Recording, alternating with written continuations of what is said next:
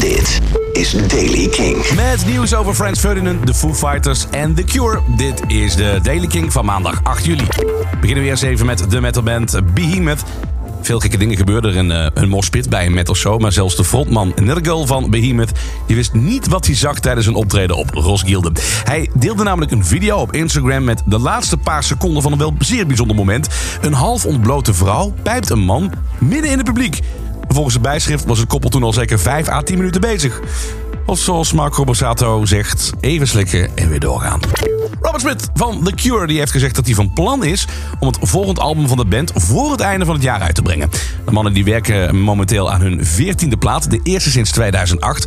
Robert Smith zegt erover: Ik ben ervan overtuigd dat het een 2019 release is. En ik zou het buitengewoon verbitterd zijn als dat niet zo is. Op een gegeven moment dan zou ik toch moeten zeggen: jongens, dit is het. Want anders dan blijven we opnemen zoals we dat in het verleden hebben gedaan. En dan wordt het gewoon nooit beter. We hebben nog één sessie nodig en dan is het klaar. En de Foo Fighters die openen hun kluis. De band heeft een live EP met drie nummers uitgebracht om het 24-jarig jubileum van het gelijknamige debuutalbum te vieren. Een goede dag om een kijkje te nemen in de Foo Files, twitterde de band afgelopen zaterdag. En ze zeggen erbij: wat dacht je van een paar live nummers? De EP, getiteld 0095025 bevat twee zeldzame nummers van het Reading Festival uit 1995, Watershed en For All the Cows. En de derde is Next Year van het album There's Nothing Left to Lose, opgenomen in een concert uit 2000 in Melbourne, Australië. En de drummer van Franz Ferdinand, Paul Thompson, die heeft zijn vinger bezeerd door een kunstwerk en kan daardoor deze zomer niet mee op tournee door Europa en Groot-Brittannië. Ze zeggen er zelf over: We're sad to say that Paul's finger was crushed by an ugly piece of art which fell from the wall of a hotel lobby in Casablanca.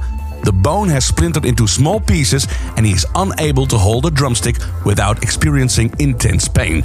Paul will be unable to continue this tour while it heals, and we are happy to welcome our friend Mike Evans, who will stand in for him temporarily. Het optreden op Lowlands gaat dus gewoon door. Het zij met een andere drummer.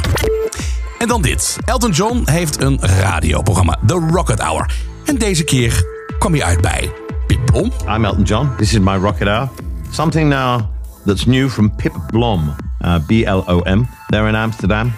and they're named after their singer and songwriter, Pip Blom. The album is fabulous, the artwork is great. The song is called Daddy Issues. Pip's dad was in a post punk band called Eaton Crop in the 1980s, and earlier this year, Eaton Crop supported Pip Blom. That's a nice story. Here's Pip Blom en Daddy Issues. Ja, mooi toch? Ook Elton John heeft Pip Blom ontdekt. Nou, dat was hem weer. Binnen een paar minuten word je dagelijks bijgepraat over het laatste muzieknieuws in de Daily Podcast. Abonneren, dat kan zeker. Download hem via je favoriete podcast app of volg het via Spotify. Elke dag het laatste muzieknieuws en de belangrijkste releases in de Daily Kink. Check hem op kink.nl of vraag om Daily Kink aan je smart speaker.